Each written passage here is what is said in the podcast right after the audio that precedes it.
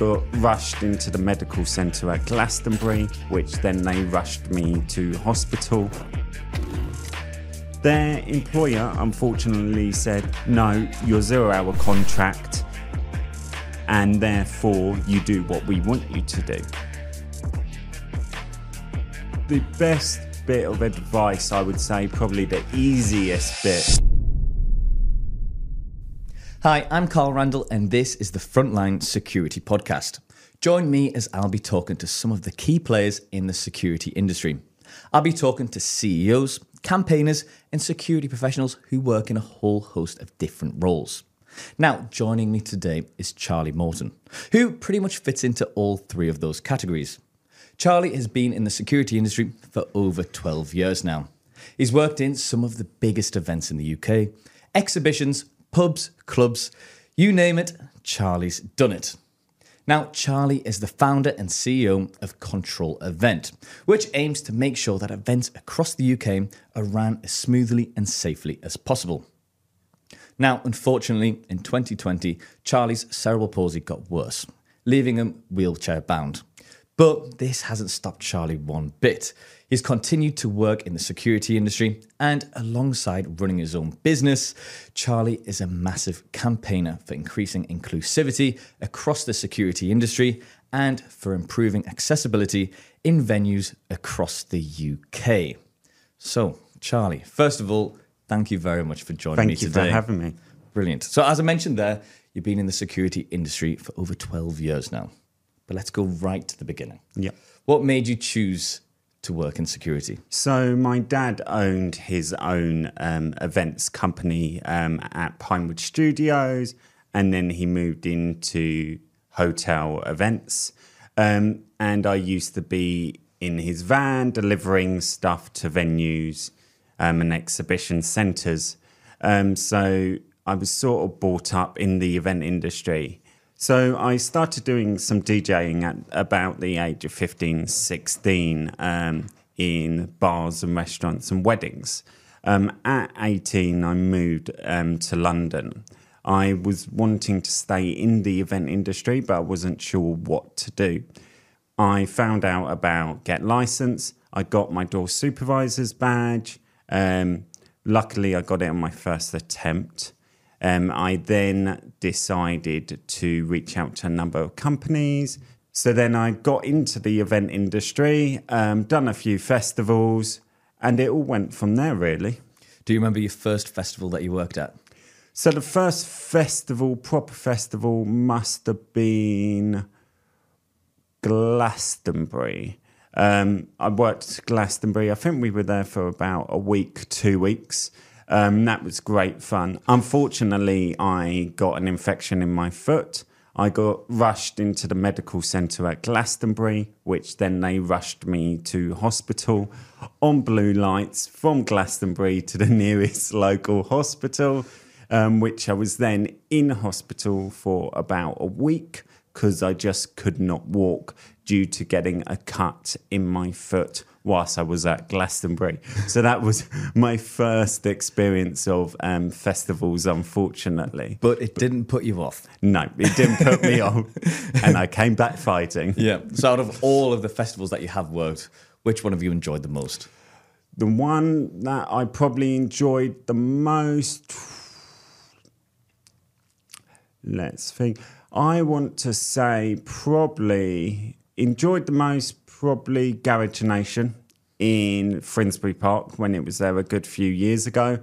Um, another good one that I try to do every year is Pride in London. Um, last year, I started running their actual event control room as an individual and not a company. Um, I really enjoy that sort of aspect of it, um, actually running event control and stuff. So I've spoken to the event organizer um, for this year, and hopefully I'll be running it in some aspect again this year. Yeah. So the two would probably be Garage Nation, Pride in London, and maybe on the beach in Brighton.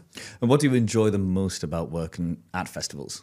So what I like the most is probably no two days are the same. Um, you're constantly changing what you're doing, um, and you're working with a complete array of different people. Um, one day you could be dealing with um, a member of public that's having a seizure. The next day you could be having an issue with someone having a heart attack, um, someone causing a massive issue, um, which then turns into a fight because they don't want to be searched or they're throwing drugs over um, the Harris fencing to get into a festival. Um, I've seen um, pretty much it all. Um, one of the experiences that just came back to my head was um, when I worked at Cheltenham um, Stadium on the response team, probably about eight years ago. Um, it was the time um, the owner was trying to leave um, and sell the club.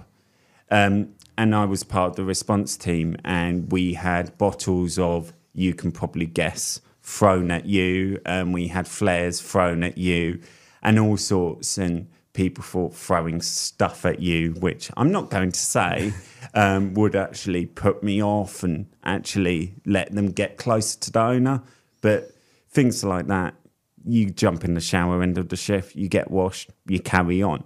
Um, didn't break any bones, didn't nothing severe happened. So I just carried on. And it's things like that, the unknown on what could potentially happen or not happen is quite nice in the industry. Yeah.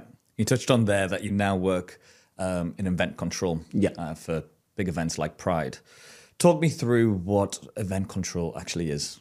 So event control is basically best way to explain it is the beating heart of your event. So we're the team that you often don't see. We're either in a marquee or for Pride. Let's take Pride for an example. You're in a hotel. I won't say the location of the hotel, but we're in a hotel. And in that control room, we've got the police, the fire, the ambulance, road road traffic people, the council, and the five or different six security companies. And then you've got the Pride control team. So what then happens is if someone radios for event control, that usually goes to an individual like myself first. I then take the message, I log it on our CAD system. I then fire it off to the ambulance, the police, the fire, dependent on ca- what category it comes into. And then the police and the fire people will attend the scene. They'll let me know through the CAD system, or they'll just come over and communicate with me. And then I'll deploy the right people and tell the person on the end of the radio what is actually um, happening.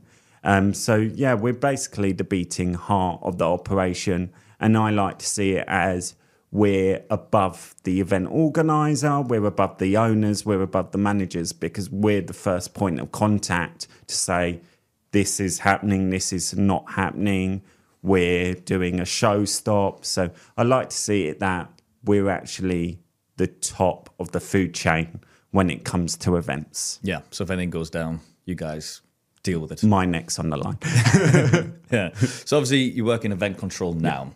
Um, did you make the transition towards event control when you moved into a wheelchair? Yes, correct. Yeah. So, um, like you pointed at the beginning, um, so back in 2020 during the pandemic, my cerebral palsy um, got a lot worse. I had cerebral palsy from when I was a baby due to starved oxygen to the brain. Um, and by doing security, walking 10, 11, 12 miles a day, in the long run, that put a lot of extra pressure on my feet and just ruined my feet. So, in the pandemic, my I just could not stand on my feet. I was in a lot of pain, and luckily, my GPs were amazing. We were able to get a wheelchair company to sort me out with all my wheelchairs. And I was like, well, I do security. Do I lose my badge? Will the SIA not allow me to carry on? Um, will I actually be able to? And then it took me probably about three years during the pandemic to go, why don't I start Control Event?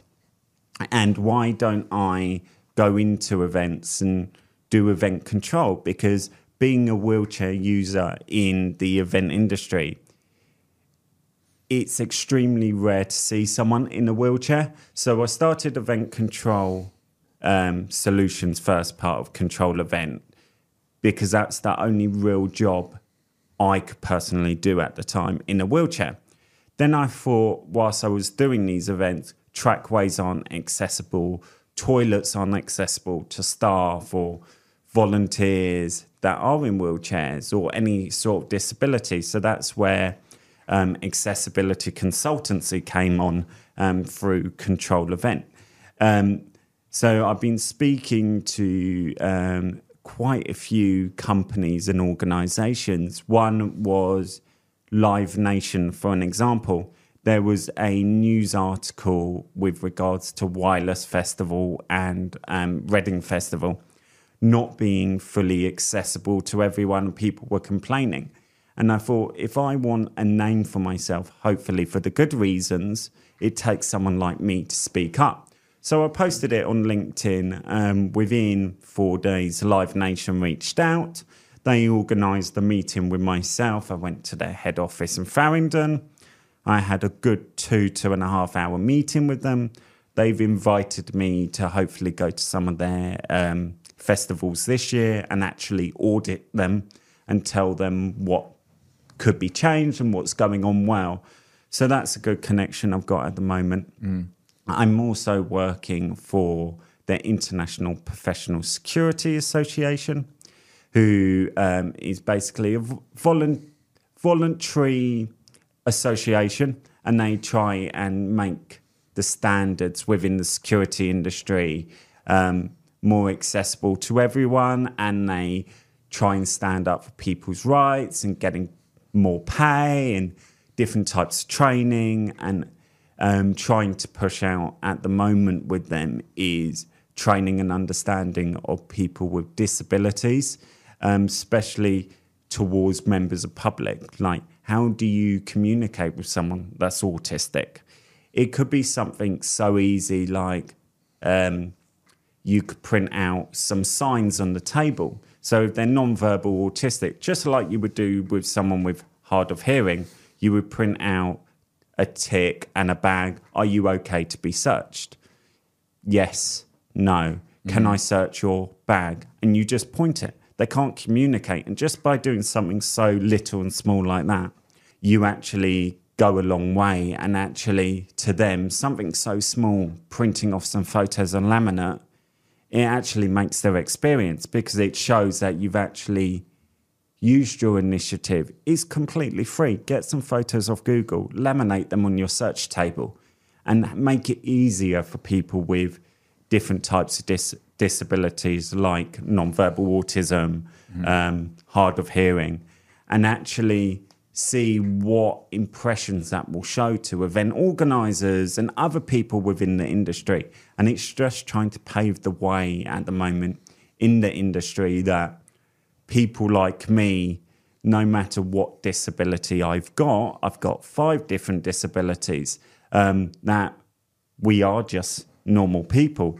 And yes, you might see me rock up at, at an event in a wheelchair, and I get it a lot um, where I'll rock up in a wheelchair and people are like, oh, how are you doing security and all that? And then I park up my wheelchair in event control and I go for a site walkabout. And I actually do that purposely because it sort of gets people thinking to go, actually, there's ambulatory wheelchair users and we can do jobs as well as you or even better as you. Um, and I've proved that a few times where someone go, oh, I can't do this. And I'll prove it to them that they can. And I'm mm. in a mm. wheelchair and I've done it. So, yeah, it's just trying to change the industry. Yeah, brilliant. So, I mean, obviously you made that transition from staying in the security industry before you were in a wheelchair, then moving into a wheelchair. So, what kind of roles can people do working in security with being a wheelchair user? Yeah, so there's a few I was thinking about over the last week or so. So, one could be let's say someone is able to walk, but they have a leg injury. They could easily sit at a festival search table in a chair and search bags before they get to the person that actually does the pat down and the wanding. So they could easily sit at a search table um, and do bag searches. They could sit down by an entrance point and click people onto site. They could sit down and scan tickets. They could work in event control like me um, because I can only stand on my feet. On a good day, probably an hour. Mm-hmm. On a bad day, 10 minutes. And working events in event control gives me that flexibility to actually if I am on a bad day, I can do event control. If I want to then go out and search someone for like 20 minutes on a break or just because I don't want to stay in control, I can switch with someone else that covers my breaks. And I've got that flexibility. Um, they can also do things like if you're in an office, for an example, there was a scenario where um, someone reached out to me on LinkedIn and they asked their employer, I won't mention any names, that they currently broke their foot, they were currently in a boot. Um, and because the industry is a lot of it, unfortunately, zero hour contracts or self employed. So you have to still try and get some work. So they asked their employer, could they sit at the reception desk and just sign in visitors and not do patrols that day. Their employer unfortunately said, no, you're zero hour contract and therefore you do what we want you to do. Um, and they could have easily, no doubt about it, gone, okay, no worries. By all means, you can do reception today and just check visitors in and their passes and their IDs. But instead, the employer took it upon themselves to go, no, you're on a zero hour contract, you do what we do. Bearing in mind, they are breaking the Disability Discrimination Act and the Equality Act. Probably more the Equality Act because everyone falls under the Equality Act. By them refusing to make that reasonable adjustment, they have failed the Equality Act to make um, to make a reasonable adjustment to that employee. Um, they could potentially be taken to court. They legal proceedings could be done because they clearly didn't go out their way to make any reasonable adjustments to accommodate that person's needs. So it's things like logistics, covering someone's break that's on a static position. So there's a lot you can do in the industry. And I'm trying um, ever so hard, like doing podcasts with you, Carl, to make people aware that security isn't just standing up, being all beefing, going, you're not coming in, or seeing someone in a wheelchair not doing security. Um, you wouldn't really be able to, if I'm being honest, and I think I can say this, work in a nightclub or a pub in a wheelchair um, because it's just not practical and it's risk assessing it. But what you could do you could turn up to a venue in a wheelchair, park it in the storage room, and then sit in a chair by your ID scan machine. So you could easily scan people into the club. You're sat on a chair, as long as there's enough space, and scan punters' IDs in the machine. You're not in your wheelchair, but you're still working, but you're sat down you could still check bags before they get to a preset. So, as much as you probably can do it in a wheelchair, as long as you're an ambulatory wheelchair user, you could do probably every bit of the industry yeah. that there is. It's just your employer um, that needs more understanding and awareness on what's reasonable. Um, and by an employer making um, reasonable adjustments, they're actually showing and paving the way to other people in the industry, going, no matter what disability you've got, you can do it. It's like if you're employing more people with autism, we, we're so good at working out logistics and what needs to be done. And I could probably tell you exactly layouts of sites that I haven't been on for 10 years. So it's just trying to find people's abilities and what they can and can't do and support them in any way they can to actually do the job to their best ability. Yeah, I think you've hit the nail on the head there. It's more about companies making reasonable adjustments to cater. Um, I know the SIA, they, have got an example they use um, for, I think it's a guy called Tim uh, with epilepsy. So he, I think he, he started his shift when he was 18. Um, he'd always work long shifts, night shifts, and then figured out he was always really tired. Um, so the company made a reasonable adjustment and switched him to daytime shifts. It's sometimes it is as simple as that. Um, companies just need to work with um, work with people really. Um, so recently, you have done the door supervisor top up course. Yeah. With Get Licensed. Yeah. And you've actually just completed the CCTV course Yes. this weekend. So we'll talk about the door supervisor top up course first because Yeah. I did mine a couple of months ago now. Yeah. How did you find it? I found it um, fantastic. Murray, um, shout out Murray, um, from Pro Savas Training, um, based in Wood Green. Um, he was literally fantastic. Same with Zane, um, one of the people that help Murray. Um, they were fantastic. Luckily, um, I was able to talk to them on the phone. Normally, you can't. So, Get Licensed allowed me to actually speak to them on the mobile and actually make sure there was a lift, that what reasonable adjustments could be made. Um, in the industry, to be a door supervisor, you have to do your physical interception. Correct me if I'm wrong, Carl. If you're doing security top up, you don't need to do the physical interception aspect.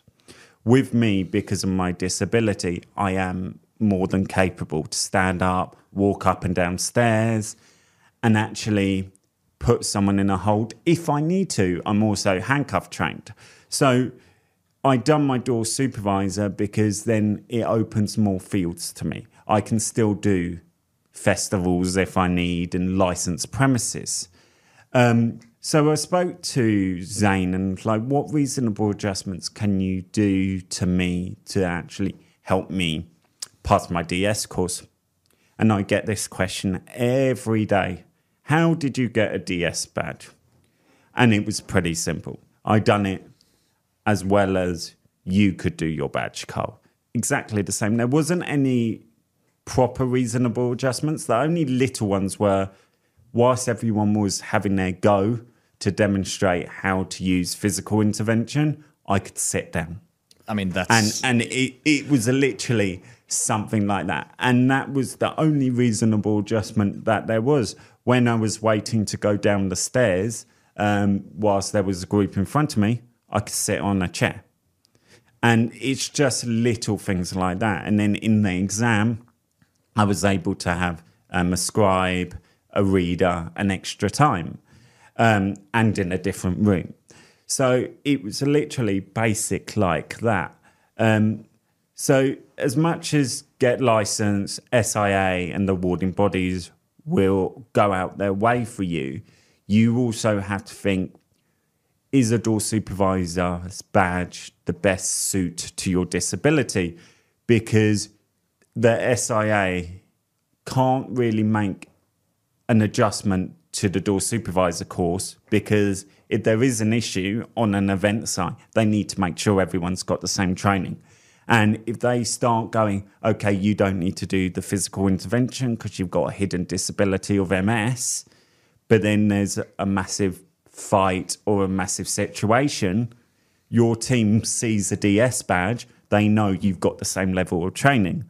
Um, if you're not fully confident in physical intervention, because you may have MS, you may have severe cerebral palsy worse than me, so you can't even get out of a wheelchair. Um, so if your disability is quite severe and you're unable to walk for, I want to say, more than half an hour to an hour at a time, I would say do your security badge.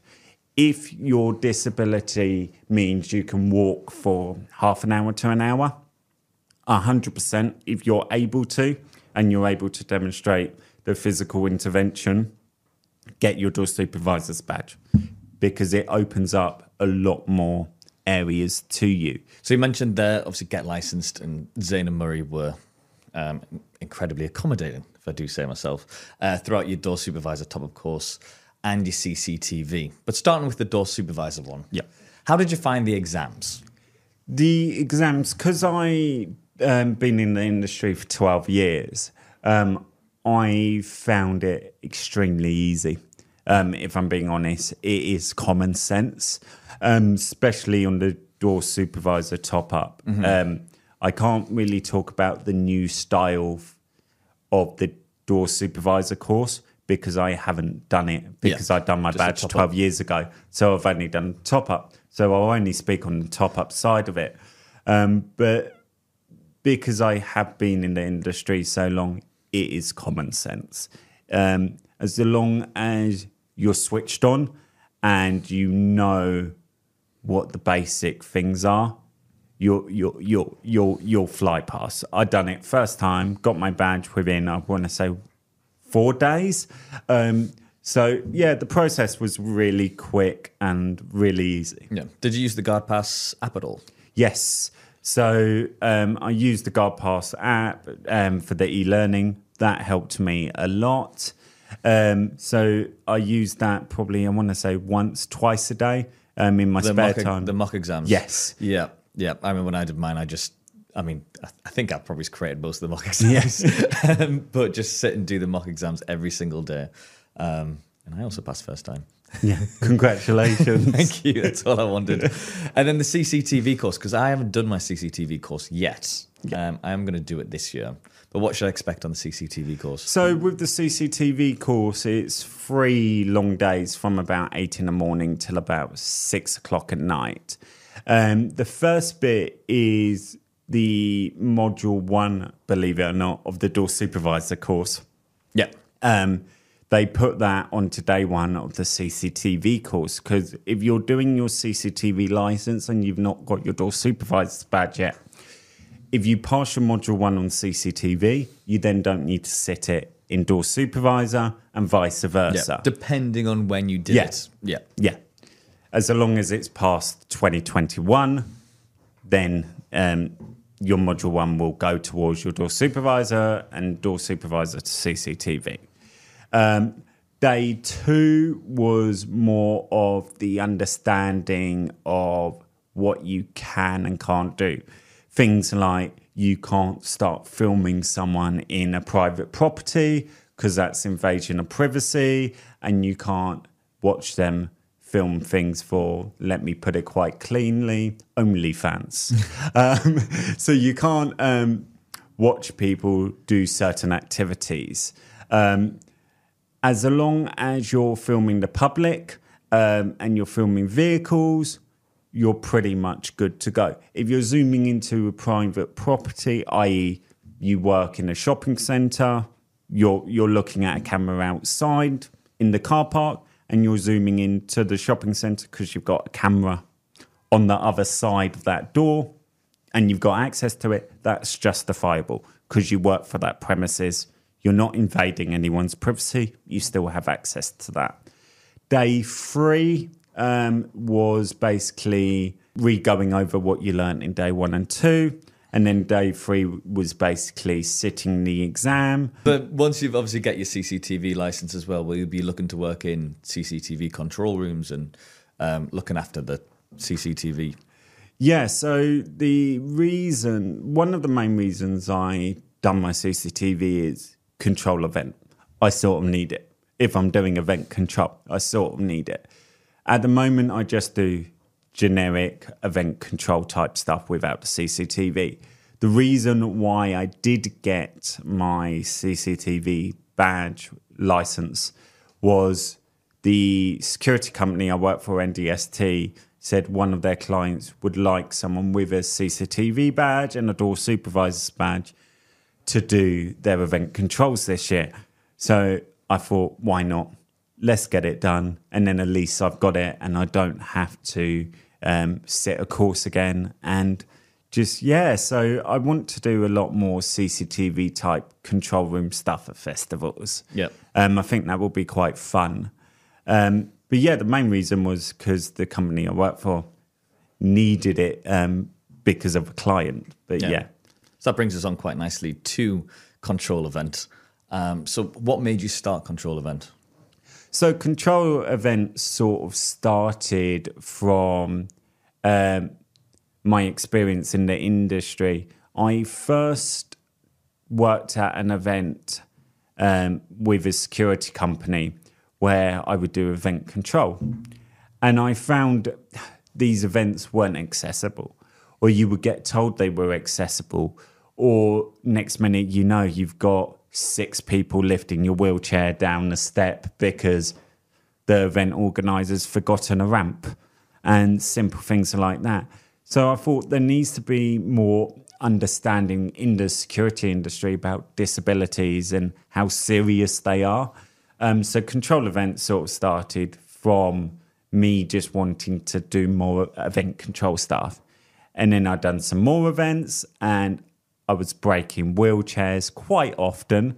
So then I thought, why don't I start accessibility consultancy? The second, I didn't imagine how many people would reach out to me to ask me questions about accessibility and what they can do at their festivals and events. So the second I put on LinkedIn that I'm starting accessibility consultancy, my phones and emails haven't stopped ringing, um, which is fantastic because it shows that um, things within the industry are changing. Yeah. And it's taken me, I want to say, but I know there are other people working extremely hard to make change before me anyway, like the IPSA.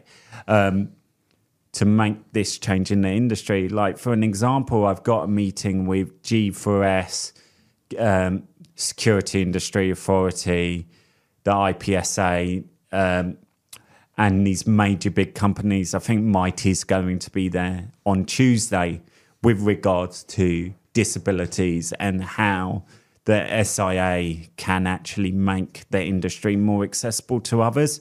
Um, so big, big parties in the industry like G4S are at this meeting next week. And I've got regular meetings with these people from now on through the IPSA, um, where people are actually listening and there are changes going to happen. It doesn't seem like that the SIA are actually making changes at the moment, but there are things hopefully coming out of all these meetings and there'll be more understanding of disabilities and how to communicate with people with dis- disabilities and that if a staff member needs an extra five minutes to calm down because they might have a sensory overload issue then that's reasonable um, so there are loads of things happening behind the scenes um, and i'm confident that 2024 2025 is the year of accessibility um, so yeah, I just cannot wait. and I'm saying, and we've touched on this slightly throughout um, about how you're campaigning to improve accessibility in events across the UK um, and different venues.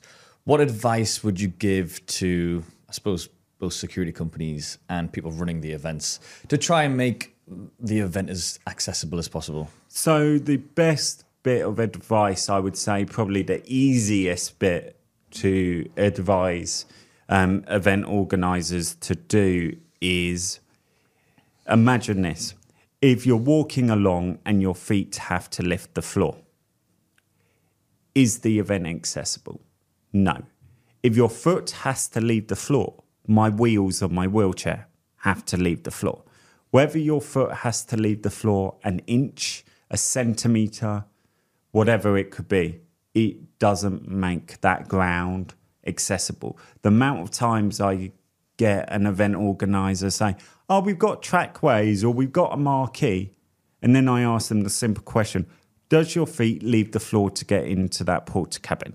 Does your feet leave the floor to get into that marquee or that toilet? Most of the time, it's yes. So if your foot leaves the floor, it's not accessible because my wheels on my wheelchair cannot leave the floor. It's 300 kilograms and it's heavy. Plus me, it, it doesn't make it accessible. So the best bit of advice is if you're planning an event or you're telling someone um, if something's accessible, remember if your feet lift the floor, it's not accessible. If your feet stay on the floor, including on ramps, then it's accessible. Okay, Charlie, so thank you very much. You've been absolutely fantastic. But what is one message you would like to leave to security companies thinking about becoming more inclusive when it comes to hiring? Yeah, so if um, someone has a disability, don't just prejudge it. Like you might see that they're a wheelchair user, ask that individual questions. See what reasonable adjustments you can make that are necessary and proportionate to their role don't jump to conclusions and actually spend time to understand that individual. Um, and if you do have any other questions, do feel free to reach out to me on platforms like LinkedIn. Um, my private messages are always open, and I'll be more than happy to answer any questions that I can. All right, Charlie, thank you very much for your time. Really, really appreciate it. You're welcome. Now, please make sure to like and subscribe because we've got so many podcasts coming your way. See you on the next one.